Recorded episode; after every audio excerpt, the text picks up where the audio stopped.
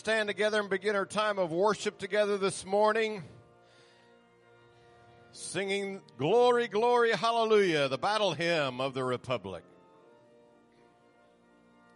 Mine eyes have seen the glory of the coming of the Lord. He is trampling out the vintage where the grapes of wrath are stored.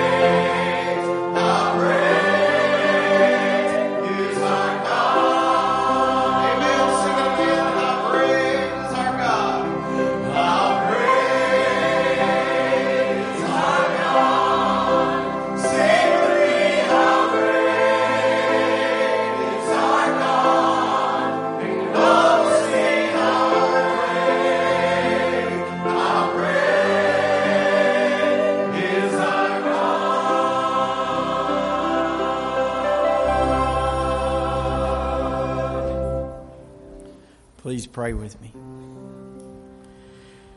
Dear Heavenly Father, we do thank you for being so great. We thank you that you love us and offer us uh, mercy, compassion. Lord, uh, during this holiday weekend, as we think about the freedoms that we have, Lord, we thank you that we do live in a country where we can come and worship you.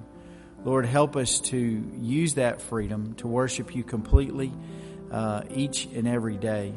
Lord, we thank you that you have given us so many resources and blessed us in so many ways. And we pray, Lord, that we would use those resources uh, in a compassionate way to help those in our community and our world. Lord, we pray that as in the next hour, as, as Pastor Danny comes, Lord, we pray your spirit would be upon him And we pray that you would prepare our hearts uh, both to worship you and, Lord, to respond to your word. We love you very much and pray these things in your name. Amen. We want to thank you for being here today. We are so glad to have you. If you are our guest, we just want to point out that in the pew pocket right in front of you, there are some cards like this. And uh, if you will fill that out, you can place it in the offering uh, box right outside the sanctuary. That'll help us to know a little bit about you. And uh, we again thank you for being here with us today. Um, you may be seated.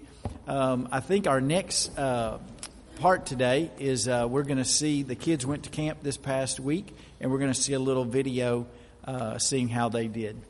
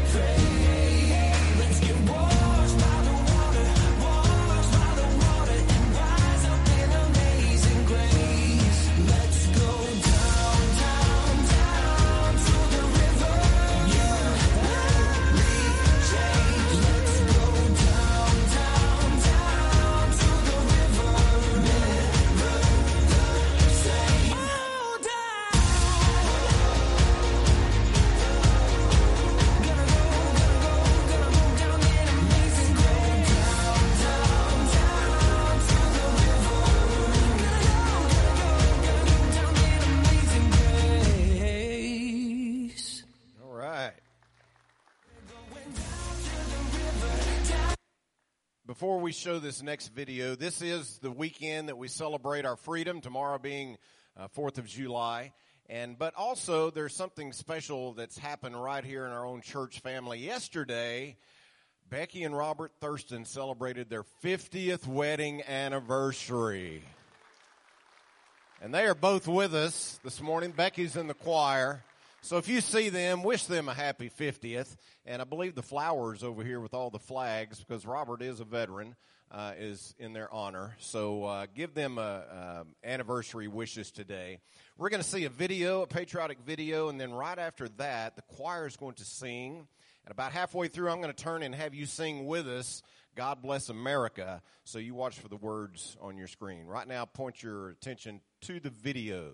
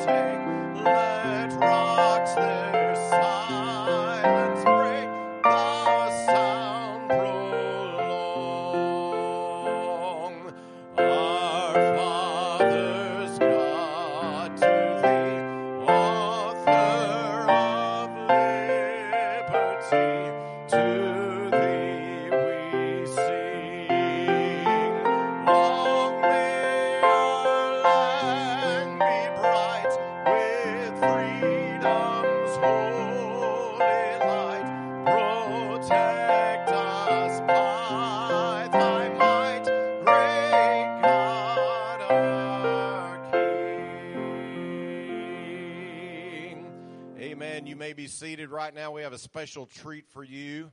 Uh, Joe Reed is going to come right now and share a great song entitled I Pledge Allegiance to the Lamb.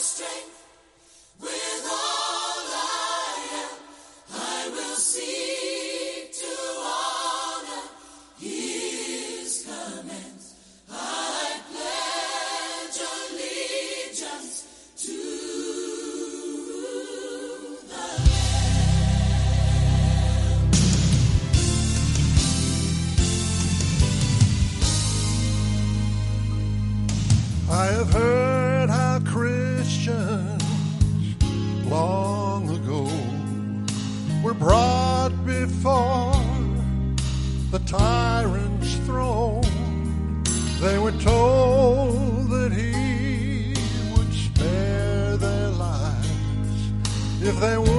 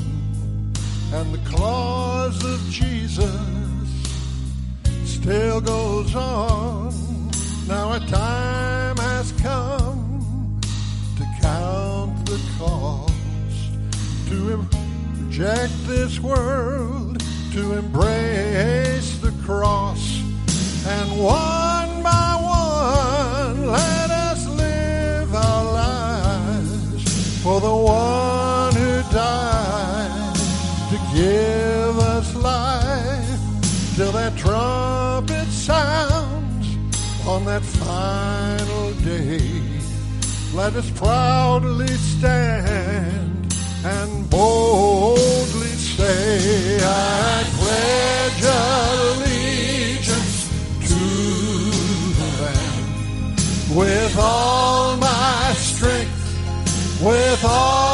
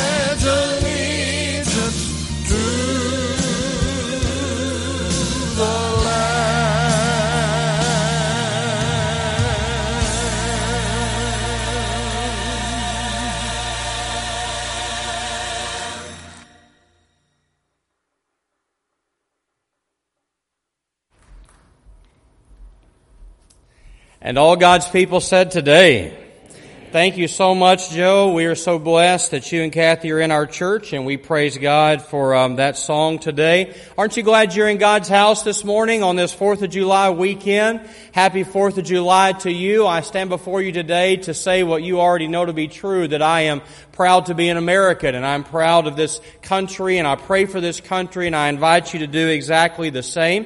Um, several notes to make before we get into the message today. First of all, in that same vein, I want you to be aware and ask for your prayer that a true American hero has passed away this week. He has been in our community. He was the last surviving Medal of Honor holder from World War II. His name is Hershel Woody Williams. And many of you know for the last three years I've been working to see that our President of the United States declared a state funeral for the first enlisted man in history, and that's Woody Williams. And so we are very close to getting that done. I'll report to you, and I invite you to pray over that. I, we believe an announcement will be made in the next week or so, um, and we are praying intently that God will allow that to happen for us. Um, also, kids, welcome home from camp. We enjoyed the video. And I'm so thankful, Kathy, Bobby, to you both. Y'all survived, and and um, Scott is here today. He survived camp as well. And, um, and so I'm glad that y'all are home. Also, Robert and Becky, Steve beat me to it. Congratulations to you. And Gary and Kathy Sanders, 56 years, they announced to me this morning. And so we celebrate your anniversary as well. Let's give them a hand also. That is exciting. So happy July 4th weekend. It, it, it, has so much significance for us. And um, I want to start off, I always like to give you a little material for the week. Many of you are oftentimes looking for a good joke that you can retell, and these are oftentimes dad jokes, and so I apologize, but here we go. A couple of 4th of July jokes. How come there aren't any knock knock jokes about America? Anyone? Because freedom rings. All right? I apologize. Uh, what kind of tea did the American colonist want? Obviously, liberty, right? And what would you get if you crossed George Washington with cattle feed? Very easy to understand. The fodder of our country, all right? And then what did the colonists wear to the Boston Tea Party? Obviously, their t-shirts, right? And what does the Statue of Liberty stand for? Well, goodness, it can't set down, right? And then if you crossed a patriot with a curly haired dog, what would you get? A Yankee poodle, all right? So, so there you go. Go with those this week. That's as be- that's the best I can do. Thank you, Linda, very much. The only person that enjoyed every joke that I told today. Um, but if today, let's go ahead and get into the message. Thank you for laughing at those terrible jokes. If, if today, if today's sermon, I should say, were a NASCAR race, Right now, the checkered flag would be waving because this sermon is the last lap we're going to take in this little mini series. If you've been with us, you know exactly where we are, but if you haven't, then it's my duty to get you connected with us. We have been in an ongoing study. It's been a long study. We've been embracing the big names of the Old Testament. We have been talking about the big events in the Old Testament, and we've studied a lot of those big names, Moses and Samson, Elijah, Elisha, Jacob, all of those big Old Testament names, but now we've kind of pumped the brakes a little bit and found ourselves taking a little bit of extra time with Joseph. And that's okay because Joseph takes up 25% of the entire book of Genesis. And this little mini series we called Joseph's Road because we've been traveling this road with Joseph and, and, and we've seen Joseph had quite a ride. Um, in this series, we've learned that Joseph had to roll over some speed bumps to get his attention. He had to fall into a pothole of despair. He had to screech to a halt when God threw up stop signs to protect him. Um, he took some detours that tried his patience and his trust. He went actually in the text from being a teenager to being a grown man. And so today we find Joseph, interestingly enough, at the end of his entire journey. Today we come to the literal final chapter of his life, and now Joseph, as an old man about to pass from this earth, has a trust in God that's so great, it's like his life was on cruise control. And that's what we're going to talk about today. And we've talked about speed bumps and potholes and all of these things that we don't necessarily like. But let me ask you today, do you like cruise control? Now, now most of us would say yes to that. I mean, it's, it's great, isn't it? You're driving down the road, setting a constant speed. You, you give up control, if you will, and you just, you just cruise along. But I want to tell you a story as we get into this this morning, a story about a cruise control incident that I had that might make us think a little bit differently. And it takes us all the way back to when I was going to school at Howard Payne University. In those days, Carissa and I had just been married, and, and as newlyweds, as um, and starting out with our family and our marriage, we were looking for a car. And so we went to the only place we could afford one. We went to a used car lot and we, and we drove off of that lot what appeared to be a nice, reliable car. So we get into the car. My college roommate James was, was there along with us, kind of along for the ride, moral support, and we're headed down the highway after leaving the used car lot and I hit the cruise control. Well, I thought nothing of it. I'd done it many times before, right? And, and then I went to hit the brake, and when you hit the brake, the cruise control is supposed to release, but that did not happen.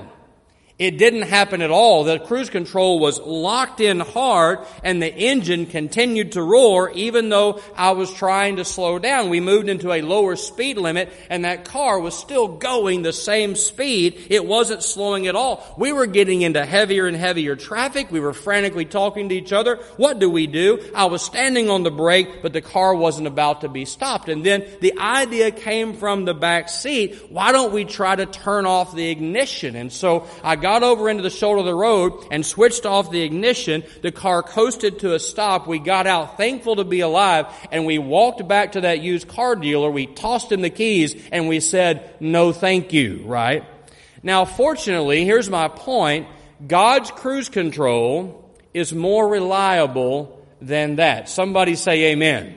Amen. You see, when we set the cruise in our car, we're really no longer in control of the speed. But when we give over the control of our lives to God, it's then and only then that we can really finally have the smooth ride, if you will, that, that we are looking for. And so I want you to take your Bibles this morning and let's go together to the very last chapter of the book of Genesis, Genesis chapter 50. And let's stand together as we honor the reading of God's Word this morning. We're going to read beginning in verse 15. Genesis chapter 50 verse 15. We'll read all the way through 21 and then skip on to the end. Genesis 50, 15. When Joseph's brothers saw that their father was dead, they said, What if Joseph holds a drudge against us and pays us back for all the wrongs we did to him? Remember all those wrongs they did? So they sent word to Joseph, who was the second in command in Egypt, saying, Your father left us instructions before he died. This is what you're to say to Joseph. I ask you to forgive your brothers the sins and the wrongs they committed in treating you so badly. Now please forgive the sins of the servants of the God of your father. When their message came to him, Joseph wept. His brothers then came and threw themselves down before him. We are your slaves, they said. But Joseph said to them, Don't be afraid. Am I in the place of God? You intended to harm me, but God intended it for good to accomplish what is now being done, the saving of many lives. So then, don't be afraid. I'll provide for you and your children. And he reassured them and he spoke kindly to them. Now skip forward to verse 24.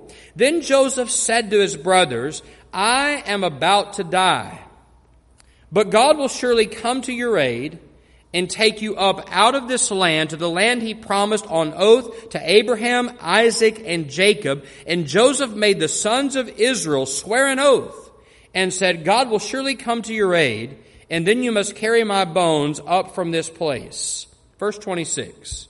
So Joseph died at the age of a 110, and after they embalmed him, he was placed in a coffin in Egypt. As we come to the end of this incredible earthly life, I pray today that, that we would learn yet again instructions and principles and lessons that Joseph has to offer us today. God bless you. You may be seated. Let me just say this as we begin to dig in. What an incredible life. Amen. What an incredible life from a 14 year old boy to dying as a grandfather in Egypt. And this morning, I want us to talk together about some life lessons we can learn from Joseph. And, and as we've learned each and every week as we've examined him, if we'll apply these lessons to our lives, we can ride on cruise control with God. And here's the first lesson I think that we can pluck from the life. You can trust God without understanding everything. You can totally trust God without understanding everything. And I, I, get this idea from Joseph's words. Verse 20, one of the most powerful verses, I think, in the entire Old Testament. You intended to harm me, he said to his brothers, but God intended it for good to accomplish what is now being done, the saving of many lives. And it's right there that we find the two most important words in the verse. What are they? But God. Many bad things happened to Joseph, but God turned it around for good. You know, there, there had to be times that Joseph didn't have it all figured out. And can you imagine his questions? Why am I in this pit, God? I don't understand. Why am I in handcuffs? God, I don't understand. Why am I hated and lied about? God, I don't understand. Joseph did not understand why everything was happening. He just chose to keep on trusting. And the same thing can be true of our lives, right? We just need to keep trusting God. And there's some credible probing questions that we can ask. There are many questions you've asked in your life. Let me just rattle off some difficult ones that many of you have had. Why did my spouse have to die before me? Why did I get cancer? Why did I have to bury my child? Why did I have to bury my grandchild? Why did my parents have to split up? Why does everyone else seem to prosper when I just keep on suffering? You see, very seldom are we going to get answers to those type questions. But instead, in those times, God is going to give us the chance to trust Him completely, even when we don't understand it all. Proverbs 3 comes to mind. What's it say? Trust the Lord with all your heart. Lean not on your own understanding. In all your ways, acknowledge Him, say it with me, and He will direct your paths. One translation says, He will make your paths straight. So when you ride through life, you have a chance to either understand it or just choose to trust God. And so my encouragement today to all of us, including myself, these lessons are for every single one of us. Put your life on cruise control and give your direction and your speed to Almighty God. Uh, let me give you a second lesson from Joseph's life. You can survive adversity without bitterness. And this is another powerful lesson from Joseph. If anyone ever had a right to be angry, if anyone ever had the right to be bitter, to me, as I look at Joseph's life, it was this guy. He had the right to be bitter, but that's not what he chose in the end. In the end, when his brothers were so afraid of his retribution, he said these words in verse 21, Don't be afraid. I will provide for you and your children. Joseph didn't become bitter. Instead, he allowed God to make him better. That's exactly what happens in this story. It reminds me of another story where a family could have become very bitter. I want to tell you this. The story comes from 1994. It was found in the issue of a magazine called Our Daily Bread. I think many of you uh, read that and enjoy it. It's a story of a young man named Bruce Goodrich. Um, he was being initiated into the Corps at Texas A&M, and one night Goodrich was forced to run until he dropped. But the bad news is, a part of that initiation, Goodrich never got up. He died before he ever even got to enter college. And a short time after the tragedy, Goodrich's father wrote this letter to the administration of A&M, to the faculty, to the student body, to the Corps. He wrote it to everybody, and I'm going to read what he wrote because I think it's a powerful example of how you can choose to not be bitter. Here's what he said. I would like to take this opportunity to express the appreciation of my family for the great outpouring of concern and sympathy from A&M over the loss of our son, Bruce. We were deeply touched by the tribute paid to him in the battalion. We were particularly pleased to note that his Christian witness did not go unnoticed before his brief time on campus. The dad said, I hope it will be of some comfort to know that we harbor no ill will in this matter. We know our God makes no mistakes. Bruce had an appointment with his Lord and is now secure in the arms of Jesus in heaven. When the question is asked, why did this happen? Perhaps one answer will be, he said, so that many will consider where they will spend eternity.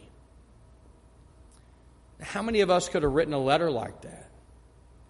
It's really amazing to me. An incredible letter. The family could have been bitter, but they chose not to go down that road. And they made a great choice because the Bible specifically warns about the danger of a bitter attitude. Hebrews chapter 12 says this, see to it that no bitter root grows up to cause trouble and defile many. And, think about that. If bitterness is the root, then what's the fruit? The fruit has to be poison. The Goodrich family and Joseph, they, they made a valuable decision, the right decision. They didn't allow their adversity to ruin them. No, they allowed it to make them better and they, they looked to God. Alexander Solzhenitsyn was a great writer who won the Nobel Prize for Literature in 1970.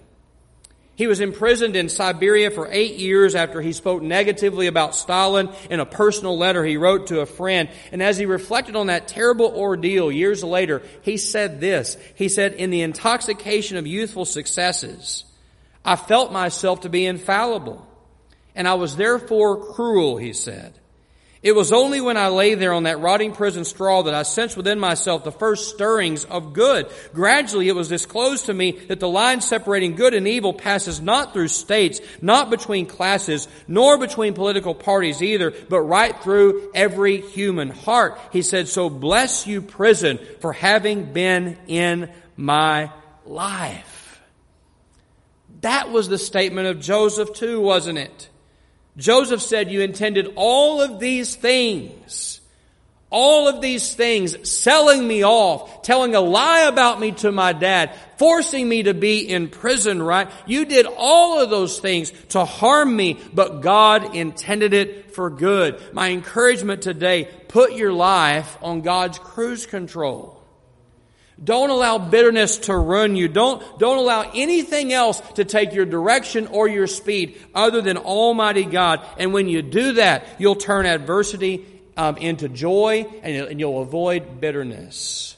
Life lesson number two. You can survive adversity without bitterness. Let me move to a third one. Joseph teaches us this that you can face life and death without fear. Now, this is the one that gets my attention the most, and this is the joy that we have as the followers of Jesus Christ. You can face life and death without fear. Joseph said to his brothers, I'm about to die, but God will surely come to your aid. You see, Joseph was not scared of death at all.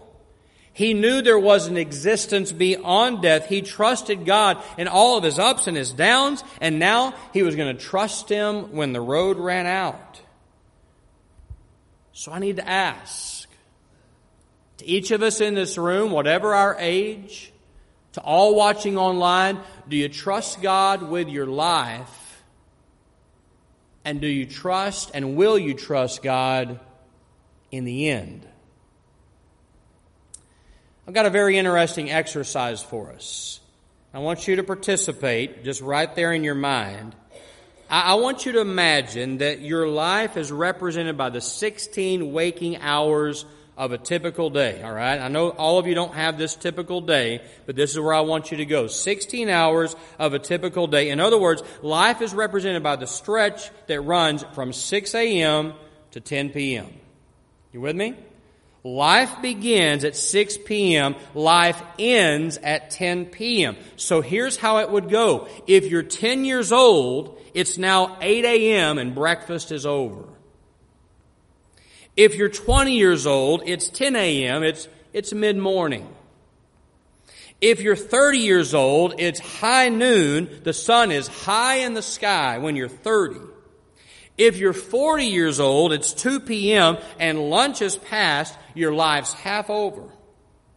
If you're 50, it's 4 p.m. If you're 60, it's 6 p.m. and dinner is being served. If you're 70, it's 8 p.m. and the shadows have already fallen. If you're 80, it's 10 p.m. and God has pulled the covers back and He's fluffing your pillow.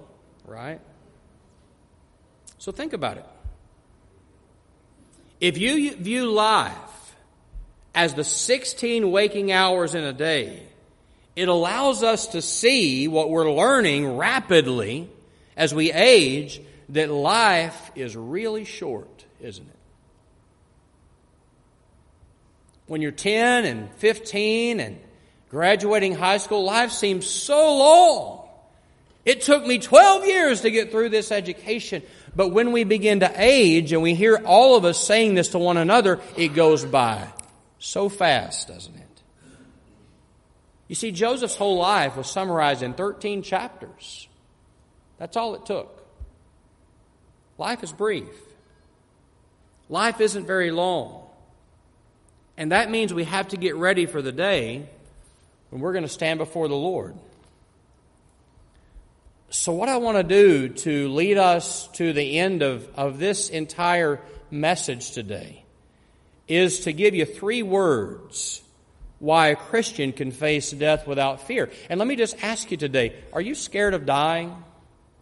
Because I've found that even many Christians sometimes still fear that. I know it's unknown. We understand that part of it. But I, I, want to tell you, brother and sister in Christ, if you know the Lord, if you're a born again believer, you do not have to be afraid of death. And here's three words that tell you why. Here's the very first word. Write it down. Death is reunion. That's our word, reunion. In death, we're going to be gathered to be with our loved ones other people who have followed Jesus Christ. I look out across this sanctuary and I'll begin to think about it. When you, when you're a pastor and you stay in a place long enough, there are many, many people that used to sit in this room and be a vital part of this ministry and this family. They're not with us today. But you know what? We will be joined together with them again in heaven. Somebody say amen. Praise be to God. When Jacob died, the Bible said he was gathered to his people. He wasn't gathered to strangers. He was gathered to his own people. And so will we be, friend. You don't have to be afraid of death. Death is reunion. Here's the second thing. Death for the Christian means renewal. That's our second word. This old body that we live in, what did the apostle Paul say? It's like a tent. It's like a tent. And when this old tent is gone, it, it, it when its old tent gets old, it, it gets tattered with age, right?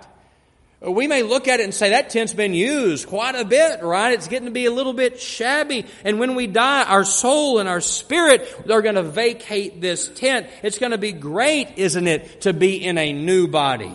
It's going to be great to be in a new place where there's no pain and no sorrow and no death. Friend, death is a time of renewal. You don't have to be afraid. Death is reunion. Death is renewal. Let me give you the third word. Death for a Christian means reality. What do I mean by that? I mean face to face. Death becomes reality because the Bible says now we walk by faith and not by sight. We can't see everything that we trust in. We can't see everything that we believe in. But when we get to heaven, the Bible says that that curtain will be drawn back and we will now see in full what we used to only know in part. We will see Jesus Christ face to face. Friend, that's reality. And that's the joy we have as believers. If you're a born again Christian today, you don't have to be afraid. Everybody please say, Amen. Now, if you aren't a Christian, you have some decisions to make. Let me be more specific. You have a decision to make. Where will you spend eternity? You see, that's your choice. Because Jesus has already paid the price for your sin. And the Bible says today He stands at the door of your heart and He knocks. And He's just waiting for you to open the door to invite Him into your life to be your Lord and Savior. You see, for those of us who have accepted Jesus, we've put our life under God's control. And yeah, we still fail, we still mess up because we have an old nature that rears its head against us. But when you give your life to the Lord, you also will put your life under God's control. If you've never done that, I ask you to make that decision today. You can know that you know that you know that when you die, you'll be with God in heaven for all eternity. Joseph's life is, is pretty amazing. Some incredible lessons. But to close this whole thing out today, I guess I've come to realize it never really was all about Joseph. I think it was all about what God was doing in and through Joseph and for Joseph. And so that's really true for you and me. So, so I'll kind of close with this. It's not about me and it's not about you. It's about what God can do in you. It's about what God can do through you. So I, will close today with the song I'm about to sing to our preschoolers. And if you don't know, I get to go down on the first Sunday of every month, and I get to go in and sing with our preschoolers. And here's the song that I teach them. And this is the principle of Joseph's life. My God is so big.